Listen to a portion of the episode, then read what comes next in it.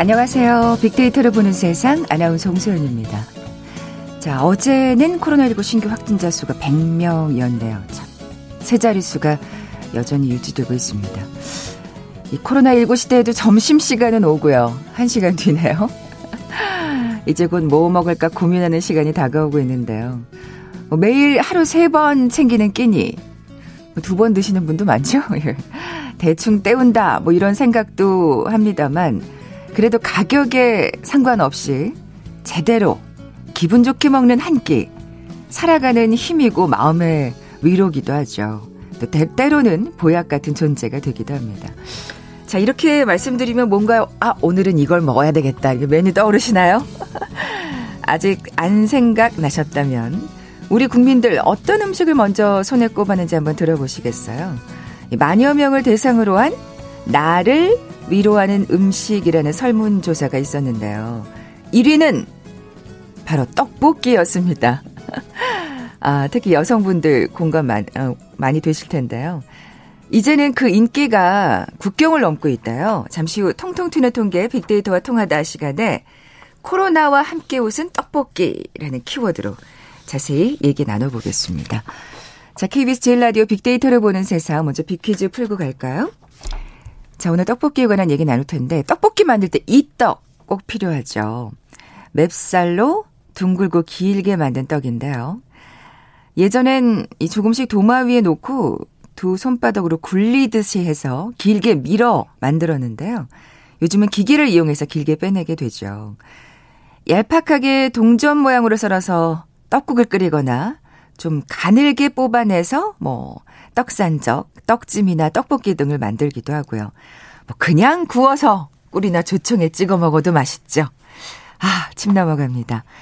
자, 그리고 내일 십일월 십일일 이날이기도 합니다. 예, 그 과자 말고 이걸로 불렀으면 좋겠어요. 그죠? 자, 보기 드립니다. 일 번 꿀떡, 이 번 호떡, 삼 번 가래떡, 사 번 비지떡. 오늘 당첨되신 두 분께 커피와 도넛 모바일 쿠폰 드립니다. 휴대전화 문자메시지 지역번호 없이 샵 구칠삼공, 샵 구칠삼공. 짧은 글은 오십 원, 긴 글은 백 원의 정보 이용료가 부과됩니다. 케이비에스 라디오 어플 콩은 무료로 이용하실 수 있고요.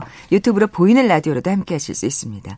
방송 들으시면서 정답과 함께 다양한 의견들 문자 보내주십시오.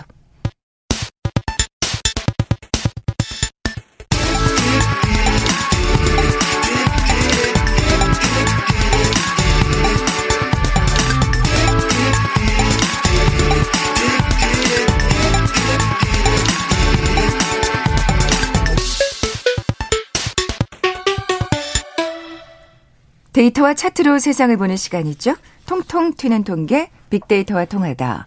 디지털 데이터 전문가 김원식 박사 나와 계세요. 안녕하세요. 네, 안녕하십니까. 자, 오늘 주제 코로나와 함께 웃은 떡볶이입니다. 그 사연은 이제 차차 풀어가도록 하고요. 떡볶이 좋아하세요? 네, 떡볶이 좋아하죠. 네. 그런데 요즘 트렌드 중에 하나인 매운 떡볶이는 아, 제가 소화를 아. 못하겠더라고요. 그게 막 매운 단계가 네, 있더라고요. 그렇습니다. 아, 너무 힘들더라고요. 막 콧물이 확 콧물 눈물 흘리면서 막 아, 드시던데. 속도 불편하고요. 근데 네, 저 개인적으로는 네. 엠에스지가 없는 어, 홍대 앞에 떡볶이가 있었는데. 아, 그래요? 근데 없어졌더라고 최근에. 역시 아, 아쉽다. 역시 엠에스지가 약간 들어가야 되나 봐요. 네. 아, 저희 회사 앞에도 즉석 떡볶이집이 있었는데. 네. 없어졌어요. 아유, 혹시 친환경 유기농? 아, 뭐 모르겠어. 아니 그렇진 않았는데 그냥 분식집이었는데 아, 이거 저 우리 이혜정 작가랑 참 잘 갔는데 없어졌네요. 아쉽네요. 참. 저도 데리고 가셨으면 안 없어졌을 겁니다. 예, 반성하겠습니다. 어, 떡볶이 얘기하니까 막 지금 막 침이 네. 넘어가고 근데 진짜 우리 국민들 떡볶이 좋아하는 것 같아요. 특히 아, 뭐 여성분들은 그렇습니다. 더 말할 것도 없고요. 예. 오죽하면 뭐 베스트셀러가 나왔겠어요. 뭐 아, 맞아요. 죽고 싶지만 떡볶이는 먹고 싶어. 이 책 정말 잘 팔렸죠. 이거 예. 굉장히 힘든데 그래도 음. 떡볶이라고 하는 소소한 이런 음식을 먹으면서 힘을 내는 우울한 기분을 날려주는 뭐 일종의 영혼의 음. 음식, 소울푸드다 이렇게 네, 얘기할 예. 정도로 정말 많이 좋아하시죠. 어, 사실 책 내용은 별로 그렇게 내용이 별로 없는데도 이 책 제목 때문에 네, 네, 어, 히트를 했으니까 얼마큼 우리 국민이 또 여성분들이 예, 떡볶이를 사랑하는지를 알 수가 있겠고 심지어 연극으로까지 만들어졌고요. 아, 그래요. 또 최근에는 이 청년 활동가들을 위해서 긴급 후원 프로젝트 제목이 갑자기 통장에 떡볶이가 입금됐다. 그러니까 와. 월급은 올려주지 못한다 하더라도 음. 떡볶이를 먹을 수 있도록 한 달에 한 오만 원 정도는 네네. 모금해줘야 된다라고 해가지고 이 주간 한 팔백여만 원이 모여져가지고 백오십여 명의 청년 활동가에게 아. 오만 원씩 떡볶이는 꼭 드시라고 입금을 한 사례가 있었고요. 네네네. 또 최근에 이런 그 책이 인기가 있다 보니까 또 소, 떡볶이 소설집이 따로 묶여져 나와가지고 네. 야 이제는 문학에도 떡볶이가 본격적으로 등장하고 있다라고 볼 수 있겠습니다. 그만큼 진짜 많은 분들이 좋아하시고 그러니까 진짜 그게 상징하는 의미가 있는 그렇죠. 것 같아요. 단순히 네. 떡볶이가 아니라. 그렇습니다. 그렇게 맛있는 위로를 전하는 음식들 떡볶이 말고 뭐 있을까요? 그래서 일단 아까 말씀하신 것처럼 떡볶이가 일 위였고요. 그다음에 치킨, 음. 김치찌개, 뭐 삼겹살, 아유. 삼계탕, 라면이 또 들어가 있네요. 된장찌개, 케이크, 그리고 소고기, 닭발도 포함이 돼 있습니다. 이외에도 뭐 아. 피자, 아이스크림, 갈비찜, 김치, 미역국 등도 이제 상위권에 이렇게 올라가 있는데 사실 서울시가 이제 미식 주간 행사를 하게 되는데요. 이렇게 하는 이유가 사실 이 말씀드린 이 음식들이 다 소상공인하고 많이 연계가 돼 있기 때문에 네, 네. 이 지금 코로나십구 상황에서 어려운 소상공인들과 함께할 수 있는 그런 이제 프로젝트를 만든다고 하는데 대체적으로 이 조사에 참가한 분들이 왜 이런 음식들을 뽑았느냐라고 물어봤을 때 대개 이렇게 대답하셨어요. 엄마표 음식이라서. 아.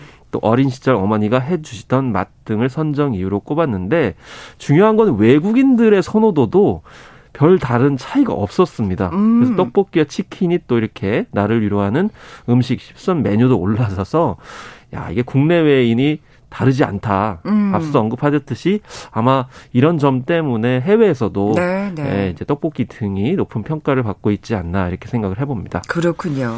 이 코로나 때문에 집에서 떡볶이를 먹고 커피를 마신 거로 나타났다면서요. 네, 그렇습니다. 네. 그래서 한 택배 회사의 통계 자료를 보니까 음, 이렇게 지난해와 비교를 한 거죠. 그래서 보통 때 외식이나 방문 포장이나 전문점 배달로만 먹던 음식들이 배송량이 코로나십구 때문에 급증했다는 거예요. 음. 그래서 이 토핑이 첨가된 요리 수준의 떡볶이 밀키트 제품이 무려 이백팔십이 퍼센트나 급증했다라고 아, 예, 하고요. 예. 이 이유가 거리두기 때문에 떡볶이점을 방문하지 못하는 그런 상황 속에서 더구나 이제 전문점 배달 음식 같은 경우 약간 가격 부담이 있으니까 아예 택배로 대량 구매를 했다는 거예요.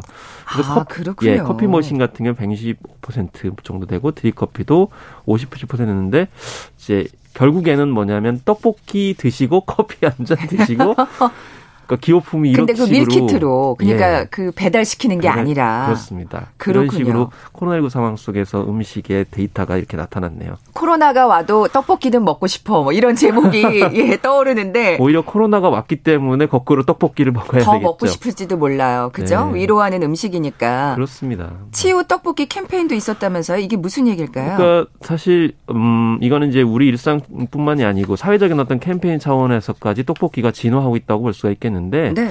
미혼 한부모 여성들이 있을 수 있잖아요. 그쵸. 그러니까 그 여성들을 위해서 치유 떡볶이 캠페인을 했는데요. 이게 떡볶이 제품을 구매하는 것만으로도 판매 금액의 십 퍼센트를 이분들한테 치유 모임에 지원을 하게 되는데 또 이런 것도 있습니다. 정기 후원자를 대상으로 이 참가자로 선정이 되면 치유 떡볶이를 포함한 활동 키트를 배송을 해서 아. 이게 그만큼 떡볶이가 가지고 있는 치유의 의미가 음. 이렇게 사적 캠페인까지도 연결될 정도로 의미와 가치를 가지고 있다라고 볼 수가 있겠습니다. 네, 뭐 얼마 전에는 저도 이 뉴스 봤는데. 보셨죠? 네. 그 비티에스 지민이 먹던 빨간 음식 뭐지? 뭐 그렇습니다. 그 외국 사람들 눈에는 네. 그러니까 처음 보면 정말 그게 신기할 수 있을 것 같아요. 떡볶이란 음식이. 그렇죠. 예. 특히 이제 방탄소년단이 무엇을 하든지 간에 다 화제가 되는 그런 상황인데. 그러니까요. 이... 다 먹여야 돼. 예. 그냥 한국 음식을 다. 오늘은 이거 먹어요. 막. 아 진짜. 진짜 예. 동대문 시장 근처 한 포장마차에서 이 방탄소년단의 멤버죠. 지민이 뭔가를 먹는 사진이 한 장 올라왔는데. 네, 이게 아, 네. 온라인에 난리가 났습니다. 길에 서서 먹어야 제맛이죠. 더구나 길에 서서. 네네. 외국에서는 스트리트 푸드라고 이제 길거리 음식이라고 얘기를 하는데 음. 사실 해외에서는 길거리 음식에 대해서 굉장히 관심이 많아요. 특히 젊은 층 같은 경우에는. 네. 근데 이때 또 이렇게 단지 음식만 먹은 게 아니고 음식을 이제 먹는 지민을 보고 팬들이 알아보니까 즉석 팬미팅까지 했거든요. 음. 야, 저 즉석 팬미팅 하면서 먹는 음식이 더 궁금해지는 거죠. 이때 이제 떡볶이하고 순대하고 정말 우리 길거리 음식의 대표적인 주자인데 음. 그러다 보니까 해외 매체들도 이렇게 주목을 해서 지민 덕분에 떡볶이가 전 세계에 홍보됐다. 떡볶이 야. 수출이 늘어서 젊은 소비자들에게 큰 인기를 끌고 있다고 공식적으로 이렇게 보도하는 데까지 음. 이르게 된 것이라서 에, 하여튼 방탄소년단이 말씀하신 대로 모든 음식 네, 우리 한국 음식을 다 먹어줘야 돼요. 다 수출의 역군이 되겠네요. 아닌 게 아니라 지금 프랑스에서 굉장히 떡볶이가 인기 많다면서요. 그렇습니다. 그러니까 십 대에서 삼십 대 여성들이 주로 이제 관심을 많이 보이고 있는데 역시 그래서, 세계적이야. 예. 예. 여성들은 떡볶이를 안 좋아할 수가 없어요. 매운 거 못 드시는 분들 빼놓고 만국 그죠? 공통이라고 예. 생각이 드는데 떡볶이에 대한 지식이 좀 없잖아요. 왜냐 음. 아까 말씀하신 것처럼 좀 빨간 게 뭐야 이렇게 얘기할 네네. 정도니까 그러다 보니까 이제 간편하고 저렴한 인스턴트 떡볶이 제품을 구매하는 소비자가 지금 프랑스에 많다라고 하는 현지 수입 유통업체 대표자의 말이 있었어요. 음. 그런데 이 실제로 지난해 농림축산식품부가 프랑스 파리에서 K푸드 페어를 열어서 즉석 떡볶이 천오백만 달러, 우리나라 돈으로 한 백칠십사억 원 정도의 수출 업무 협약을 실제로 맺기도 했어요. 아, 예, 예. 더구나 이제 유럽 국가 바이어들에게 샘플을 이렇게 시식을 하게 되니까 특히나 프랑스의 호응이 가장 좋았다고 하는데 미식의 나라에서. 네. 근데 그 떡볶이 중에 여러 가지가 있는데 어떤 떡볶이를 좋아했냐면 치즈와 잘 어울리는 달콤하고 매운 떡볶이가 아. 제일 반응이 좋았다라고 이렇게 나왔어요. 치즈를 좀 얹어 먹으면 그 매운맛이 중화가 되죠. 약간 예. 스파이시한 그런 맛이면서 약간 달콤한 이런 곳에 프랑스 여성들이 주로 많이 꽂혔다라는 네네. 겁니다. 그러니까 앞서 말씀드린 대로 비티에스 지민처럼 뭔가 그 떡볶이를 영상을 통해서 이제 접한 경우가 많을 것 같은데. 사실 예. 예전과는 좀 많이 달라진 건데 지금 예, 온라인 동영상 플랫폼, 뭐 넷플릭스나 유튜브를 통해 가지고 한국 문화를 접하게 됐는데 그 네. 대표적인 게 바로 먹방입니다. 아, 예, 예. 먹방이라고 하는 영상 포맷은 해외 수출을 했어요. 그러니까 외국인들 그대로 먹방이라는 채널을 만들어 가지고 아, 그대로 하는데 그래요? 그 중에 대표적인 것이 떡볶이이죠. 음. 그런데 이 떡볶이를 되게 영어로 바꾸면은 뭐 스파이시 라이스 케이크 이렇게 매운 쌀떡 정도로 번역을 할 수 있는데 그렇게 하지 않고 그냥 떡볶이를 영어로 이렇게 그대로 표기하는 형태로 네. 사용을 하고 있다라는 거죠. 이것이 예전과는 좀 많이 달라진 점이고 이게 우리 어떤 문화, 뭐 우리 국가의 위상이 좀 올라갔다라고 볼 수가 음. 있겠습니다. 다만 아쉬운 것은 뭐냐면 직접 정말 예, 신당동이라든지 홍대 앞에서 아, 그 떡볶이를 주고 싶고요. 밀키트 사... 인스턴트 말고 아, 그죠? 너무 안타깝고요. 다 초대하고 싶네. 그리고 사실 우리가 원래 그 떡볶이는 궁중 떡볶이도 있거든요. 맞아요. 간장으로 네, 간장하고 예, 간장 소고기가 들어가고 네네. 아유, 그 단계까지 가려면 여러분들 아직 멀었어요. 네, 지금 계속 이, 오늘 저희 방송 때문에 점심에 떡볶이 좀 드시는 분들 계실 것 같은데요. 어쨌든 일 인당 쌀 소비는 줄고 있는데 이렇게 가공용 쌀은 좀 그래도 늘지 그렇죠. 않았을까 그런 생각이 들거든요. 그래서 일 인당 쌀 소비는 이천십사 년에 육십오 킬로그램, 이천십팔 년에 육십일 킬로그램여서 사 킬로그램 정도가 줄었는데요. 이 가공용 쌀은 팔 점 구 킬로그램에서 십일 킬로그램로 대폭 이렇게 예, 늘어나고 예. 있는 그런 상황이고 또 떡볶이를 포함한 가공용 쌀 소비는 연평균 오 점 육 퍼센트 성장하고 있고 관련 시장 규모도 육 퍼센트 정도 확대하고 있는데 이 실제로 이 쌀 가공 산업 현황을 보면은 제품 음, 제품 분별로 보면 떡류가 십육만 구천 톤 그래서 삼십사 퍼센트를 차지해 가지고 가장 많이 쌀을 이 가공용으로 소비하고 있는 품목이 되고 있다. 그러니까 음. 떡볶이를 많이 드시는 여성 분들이 중심으로 해서 쌀 소비를 예, 예. 지금 많이 하고 있다라는 것이고요. 또 최근에는 이 편의점을 통해 가지고 쉽게 떡볶이를 이제 물론 인스턴트이긴 하지만 근데, 근데 나쁘지 않더라고요. 나쁘지 않고요. 예, 예. 사실 옛날에 그 편견이죠. 그리고 이게 그 그 그때그때 유통이 되기 때문에 또 신선할 수도 있고 뭐 이런 그 느낌들을 주고 있고, 심지어는 어떤 떡볶이는 편의점에서 이렇게 만들어 가지고 아, 직접 주는 그래요? 경우도 있어요. 그러면 뭐 그건 진짜 인스턴트가 아니라고 봐야 되겠네요. 일종의 정말. 뭐 카페에서 베이커리와 되는 비슷하게 아, 예, 예. 편의점도 뭔가 뭐 군고구마도 구워주고 떡볶이도 해주고 라면도 음. 끓여주고, 이 편의점을 통해 가지고 이렇게 우리 음식 문화가 또 이렇게 변하는 모습도 볼 수 있고, 그 중심에 또 떡볶이가 또 있습니다. 네, 수출도 뭐 많이 늘었겠어요. 특히나 컵 떡볶이가 대단히 인기가 많다고 합니다. 음. 이 컵 떡볶이. 저 우리 집에 하나 있어 지금. 컵 떡볶이 드세요? 천장에 있어요. 네. 아, 안 드시고요? 그, 네, 아니 그 인스턴트요. 네. 근데 가끔 진짜 궁금할 때 먹으면 괜찮더라고요. 네. 그렇습니다. 음. 이런 간편 조리떡류 수출액이 삼천사백삼십일만 달러, 그래서 삼백구십팔억 원 정도로 음. 전년 대비 삼십구 점 사 퍼센트나 증가했고요. 특히 미국이 십구 퍼센트 증가하고 일본이 십칠 퍼센트 이렇게 증가를 하고 있는데, 이게 나라별로 좀 다르네요. 일본에서는 단맛이 강화된 컵 떡볶이가 인기가 있고요. 베트남은 국산 떡볶이 프랜차이즈 열풍으로 같은 어, 이런 제품들이 음. 인기가 있다고 해서 네네. 이게 또 지역별로 다르기 때문에 마케팅에 또 다른 전략이 필요해 보인다고 볼 수 있겠습니다. 네. 코로나십구가 뭐 영향이 있을까요? 이렇게 는데? 예, 코로나십구 예. 때문에 지금 최근에 예, 통계 자료를 보니까 이, 음, 누적 액수가 이제 팔월까지 전년 동기 대비보다 육천구백구십만 달러 정도 예, 이렇게 늘어서 이십일 점 칠 퍼센트 정도 늘었네요. 음. 특히 미국이 사십칠 퍼센트나 늘었고, 중국이 이십삼 퍼센트, 홍콩이 육십 퍼센트 이렇게 늘어가지고, 코로나십구 때문에 가정 내에서 음식을 많이 드시다 보니까 비교적 저장 기간이 긴 이런 쌀 가공 식품들이 많이 늘어나고 있다. 음. 이렇게 볼 수 있고, 그 중심에 떡볶이가 있고, 그래서 앞으로 좀 기능성 쌀을 활용한 떡볶이 제품이 나오는 게 어떻겠느냐라는 네. 전문가들 때 전문가들의 조언도 있었습니다. 제가 뭐 저희 집에도 컵떡볶이 지금 있다고 말씀드렸는데, 사실은 예전보다 그러니까 맛이 좋아졌어요. 많이 좋아졌어요. 그러니까 그게 사실 전자레인지를 이제 사용해 가지고 네. 이제 조리를 하는 건데, 예전에는 그냥 아유 뭐 흉내만 부들부들하거나 뭐 촉감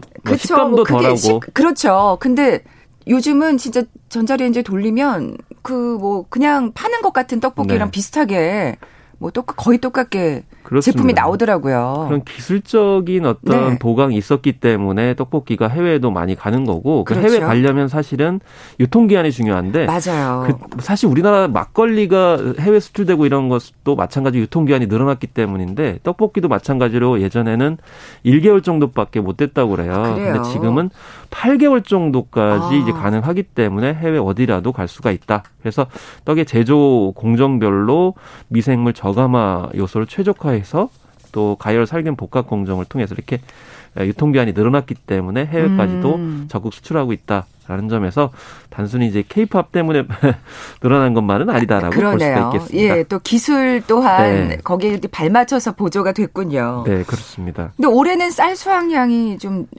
준다면서요. 그래서 이제 쌀 가격이 지금 오르고 있어가지고 떡볶이 아, 가격도 오르는 거 아니냐 이렇게 얘기를 하고 있는데, 이십 킬로그램들이 소매 가격이 한 십사 퍼센트 올랐어요. 이제 요컨대 말씀드리면 장마 때문에 뭔가 네, 맞아요. 수확량이 오만 원대에서 예. 육만 원대로 올랐는데, 말씀하신 대로 장마 집중호우도 있었고 음, 음.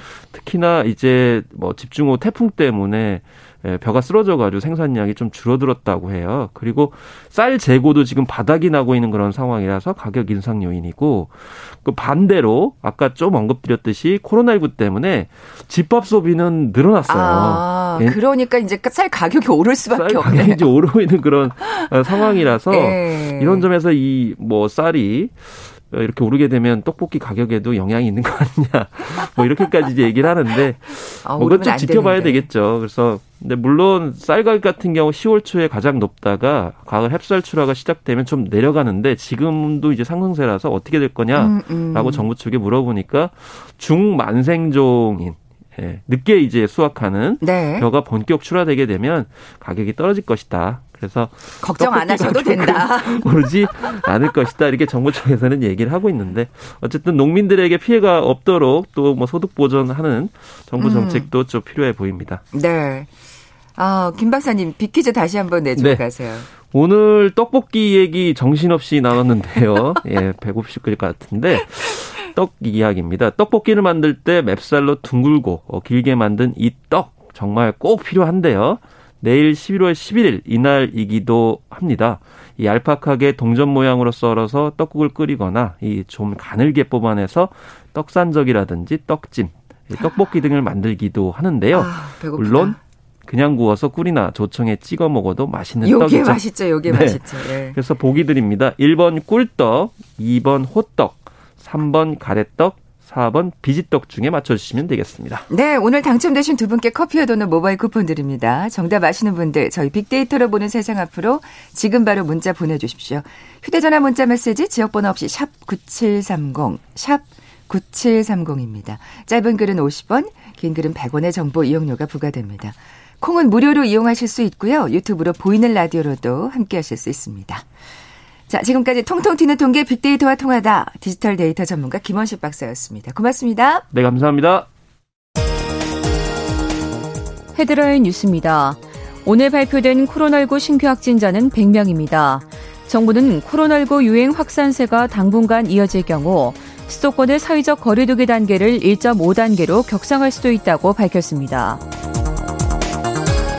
정세균 국무총리는 미국 대선에서 승리한 조 바이든 당선인에게 축하의 뜻을 전하면서 미국의 새로운 행정부 출범을 앞두고 양국 간 외교 안보 협력의 공백이 있어서는 안 된다고 말했습니다. 공수처장 후보 추천 결과 모두 열한 명이 접수된 것으로 나타났습니다. 오늘 십삼일 후보자에 대한 심사가 진행될 예정입니다. 더불어민주당 김태년 원내대표가 월상원전 일호기 폐쇄 결정과 관련한 검찰 수사에 대해 정보 정책에 대한 평가는 국민과 그 대표인 입법부의 몫이라며 명백한 검찰권 남용이라고 비판했습니다. 국민의힘 주호영 원내대표가 최근 법무부와 대검의 특수활동비 논란과 관련해 국정조사나 특위를 통해 정부의 특활비 전체를 다시 점검해볼 필요가 있다고 주장했습니다. 강경화 외교부 장관과 마이크 폼페이오 미국 국무부 장관은 한반도 상황의 안정적 관리를 위해 양국 간 긴밀한 공조를 유지해 나가기로 했습니다. 오늘 발표된 기획재정부의 월간 재정 동향에 따르면 나라 살림 적자가 백팔조 원까지 늘어났고 국가 채무는 처음으로 팔백조 원을 넘어섰습니다. 미국 제약회사 화이자가 개발 중인 코로나 백신이 구십 퍼센트 이상 효과가 있다는 중간 발표가 나오자 해외 증시와 유가도 급등했지만 국제 금값은 하락했습니다. 코로나십구 장기화로 스타트업 투자 유치가 어려운 상황에서 서울시가 성장기 스타트업을 지원하기 위한 펀드를 삼천이백오십억 원 규모로 조성합니다. 지금까지 헤드라인 뉴스 정원다였습니다.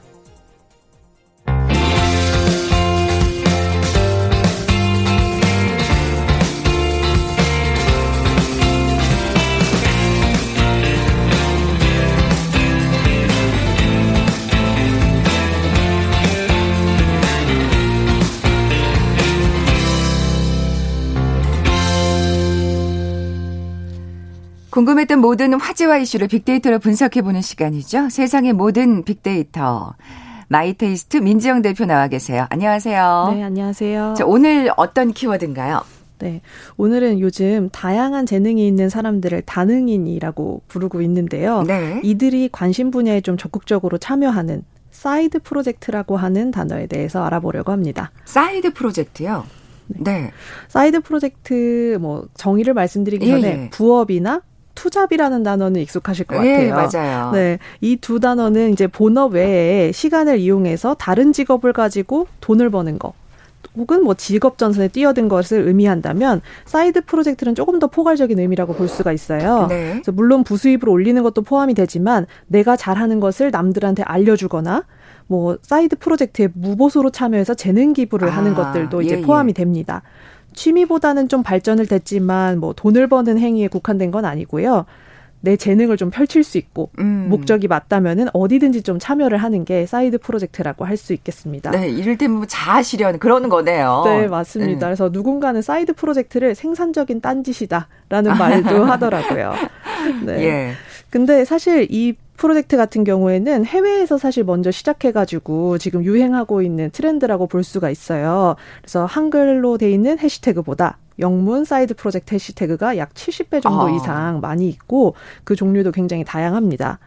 그래서 이제 검색 트렌드를 봤을 때도 전 세계적으로는 이천십오 년도부터 약 오 년 전부터 사이드 프로젝트에 대한 관심이 좀 생겨났고 현재까지도 꾸준하게 증가를 하고 있는 트렌드고요. 음. 근데 이제 국내의 경우에는 이제 이천십육 년 정도부터 언급이 있기는 했지만 좀 본격적으로 데이터가 눈에 띈 시점은 이천십칠 년도 부터입니다. 음. 그래서 제가 좀 데이터를 분석을 해봤더니 이천십칠 년도 이슈 키워드 중에 하나가 바로 경험이었거든요. 경험. 네. 그래서 소비 트렌드도 단순히 물건을 그냥 사는 게 아니라 내가 어떤 경험해보고 체험해보는 것에 돈을 지불하는 것으로 좀 변화를 했어요. 그래서 이제 그 이천십칠 년도부터 내가 좋아하는 것, 음. 내가 관심 있는 것들도 경험해보는 네. 사이드 프로젝트가 같이 증가한 게 아닌가 생각이 듭니다. 네. 뭐. 그게 사실 살아가는 맛 아니겠어요? 예. 네. 생산적인 딴짓, 멋진 표현인데요. 이, 이게 사이드 프로젝트가 뭔가 이렇게 더 부각이 된 이유가 있을까요? 네. 사이드 프로젝트의 연관어를 보면은 좀 아이러니하게 가장 많이 나오는 키워드가 퇴사하고 은퇴입니다. 아. 네, 내용을 좀 살펴보면은 내가 지금 하고 있는 일만으로 평생을 먹고 살 수 있을까? 음, 그래요. 네, 라는 예. 고민들이 좀 많이 보이고 있어요. 이제 아무래도 백 세 시대라고는 하는데 직장인들이 사실 평균 퇴직 나이가 사십구 세라는 통계가 있거든요. 그러니까 그 남은 긴긴 시간을 어떻게 하냐고요. 네. 예. 정년 제도가 사실 육십 세인데도 불구하고 사람들이 사실 일찍 좀 은퇴를 하고 그 제이의 삶을 준비를 하고 있기 때문에 음. 이제 사이드 프로젝트를 하는 사람들이 이제 퇴직 후의 삶을 준비를 하는 데 목적이 있다고 볼 수가 있고요. 또 한편으로는 파이어족이라는 이야기 많이 들어보셨을 것 같아요. 음. 삼사십 대에 조기 은퇴를 하기 위해서 극단적으로 이제 절약을 하고 뭐 저축을 하는 네. 이들이 바로 파이어족인데 사실은 이들이 사십 대 이후에 돈을 벌지 않고 이제 놀, 놀겠다, 즐기겠다는 의미가 아니라 내가 이제 경제적인 자립을 하고 나서 진짜로 내가 하고 싶은 일을 하겠다라는 아, 의미가 좀 담겨 있다고 볼 수 있겠습니다. 네. 그 밖에도 또 어떤 이유가 있을까요? 네, 좀 연관어를 좀 더 살펴보면은 뭐 꿈이나 도전, 뭐 새로운 이런 식의 좀 긍정적인 키워드들이 있어요.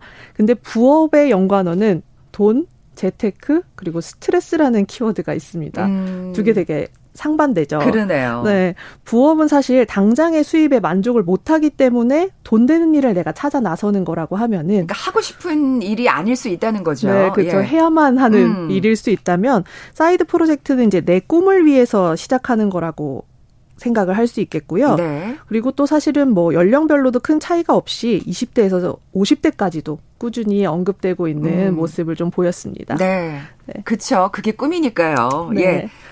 구체적으로 좀 유형을 자세히 살펴볼까요? 네. 먼저 그러니까 부수입을 창출하는 사이드 프로젝트가 사실 대표적인 유행이긴 한데요. 뭐 예술가는 아니지만 내가 좀 예술에 관심이 있다라는 분들이 뭐 무언가를 만들거나 네. 네, 뭐 제품을 그 관심 있는 분야의 제품을 좀 판매하기도 합니다. 아, 이런 능력 있는 분들 참 부러워요. 네, 예. 그러니까요. 사실 뭐 노래를 만든다거나 사진을 찍는다던가 뭐 직접 그린 그림을 가지고 뭐 판매해서 수익을 남기기도 하고요. 그래서 보면은 전년 대비해서 뭐 통신 판매업 사업자가 이십삼 퍼센트나 증가를 음. 하면서 역대 최고로 네, 증가했다고 하니까 많은 분들이 사실 내가 만든 것에 대한 뭐 판매 이런 것들에 좀 관심을 보이고 있고요. 또 본업은 아니지만 오프라인 상점을 열어서 사이드 프로젝트를 경험해보는 분들도 있다고 합니다. 네, 오프라인까지. 네, 맞습니다. 예. 네. 그러니까 그런 그러니까 사실. 가게를 여는 거잖아요. 네, 맞아요. 네. 근데 이 가게가 뭐 저희가 본업으로 해서 아침부터 저녁까지 여는 게 아니라 네네. 뭐 평일 저녁에만 문을 연다든지 아. 혹은 뭐 직장을 쉬는 주말에만 문을 여는 가게들이 많이 생기고 있다 그래요. 네네. 그래서 뭐, 뭐 와인샵이나 신발 가게, 뭐 디저트 가게 사실 업종도 사실 다양하고 제한이 없고요. 근데 또 직장인들은 영업시간이 이렇게 늦은 퇴근 후라든지 주말에만 영업하는 거를 굉장히 선호해서 음. 일부러 이제 찾아다니는 분들도 있다고 합니다. 그렇군요. 네. 예. 또 뭐 그 어른들의 사실 직업 체험처럼 가게라는 공간을 좀 이제 열어주고 그다음에 가게 운영을 경험해 볼 수 있도록 음, 하는 그러네요. 곳들도 있고요. 그래서 어떻게 보면은 사이드 프로젝트라는 게 당장 제가 회사를 그만두고 새로운 일에 뛰어드는 건 되게 힘든 일이니까. 그렇죠. 네, 연습의 개념으로 좀 프로젝트를 하는 게 아닌가 이런 음. 생각이 좀 들었습니다. 네. 또 다른 음. 유형도 좀 살펴볼까요? 네. 또 하나는 이제 좀 내가 능동적으로 배운다라는 건데요. 보통 모르는 분야가 있으면은 학원을 찾아간다든지 네. 아니면은 뭐 전문가한테 레슨을 많이 받잖아요. 근데 이런 분들은 어, 다능인 같은 분들은 같은 궁금증을 가진 사람들끼리 모여가지고 직접 내가 조사하고 서로 알려줍니다. 아. 네. 근데 여기서 특이한 건 학원이 아니라 모임을 통해서. 네, 예. 맞습니다. 근데 돈을 냅니다. 사실, 아. 네, 심지어 왜 그러냐 하면 지불하는 돈이 강의료가 아니라 내가 직접 공부하고 서로에게 알려주다 보니까 우리가 끝까지 나태해지지 않고 프로젝트를 좀 완수하자라는 의미의 좀 장치라고 볼 수 음. 있을 것 같아요. 그 강의료를 모아서 또 뭐 지금 하고 싶은 일에 어떤 도움이 되는 일을 하겠죠. 네, 예. 그렇죠. 뭐 만나서 사실 모임의 운영비로 쓰기도 네, 하고요. 네, 그러니까요. 네, 그래서 이제 각자 그 다른 주제의 사이드 프로젝트를 하고 싶은 사람들이 만약 모인 경우라면은 서로를 독려하고 서로 프로젝트를 발표하면서 의견을 나누기도 한다고 하고요. 음. 사실 이런 것들이 요즘에는 또 오프라인뿐만 아니라 온라인에서 많이 모이게 되니까 네, 네. 이게 하나의 전문적인 플랫폼으로. 그 양질의 데이터들이 모여있는 그 지식의 장이 되는 것들이 또 하나의 특징이라고 할 수 있겠습니다. 어, 진짜 이게 학원에서 사실 어떻게 보면 그 온라인, 오프라인 모임으로 지금 이렇게 뭔가 바뀌었다는 네. 생각이 드네요. 예. 또 어떤 유형이 있을까요? 네, 마지막으로는 체험형 재능 기부라고 할 수 있겠습니다. 사실은 이제 뭐 사이드 프로젝트 인턴십이라고 말을 하는데요. 어, 사오십 대 장년층들도 많이 참여를 하고 있고요. 네. 뭐 창업이나 스타트업에 좀 관심 있는 분들이 어, 관심 있는 기업에서 파트타임으로 일을 해본다던가 아니면은 뭐 그런 관련된 행사에 본인이 스텝으로 직접 참여해서 경험을 해보는 건데요. 음. 이건 이제 재능 기부의 형태이기 때문에 무보수로 체험을 하게 됩니다. 아, 네. 그러니까 네. 정말 하고 싶은 일이면은 사실 보수가 중요하지 않은 것 같아요. 네. 그리고 또 그러다가 이제 나중에 또 실력이 쌓이면 네. 결국에는 아 이걸로도 뭐 돈을 벌 수 있겠다 그런 희망?